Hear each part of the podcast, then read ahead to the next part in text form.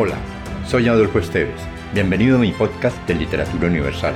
Acá encontrarás, entre otros, poesía, poemas, ensayos, mitos, leyendas y novelas. Relájate, atrévete y déjate llevar por el mundo de la imaginación y los sueños. De Tomás de Iriarte, la fábula Los dos conejos. Por entre unas matas, seguido de perros, no diré que corría, volaba un conejo.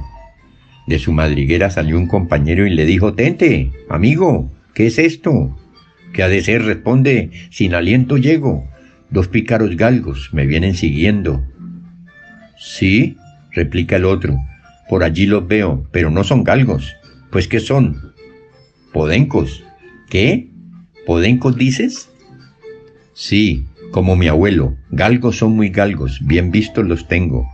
Son podencos, vaya que no entiendes de eso. Son galgos, te digo. Digo que podencos. En esta disputa llegando los perros, pillan descuidados a mis dos conejos.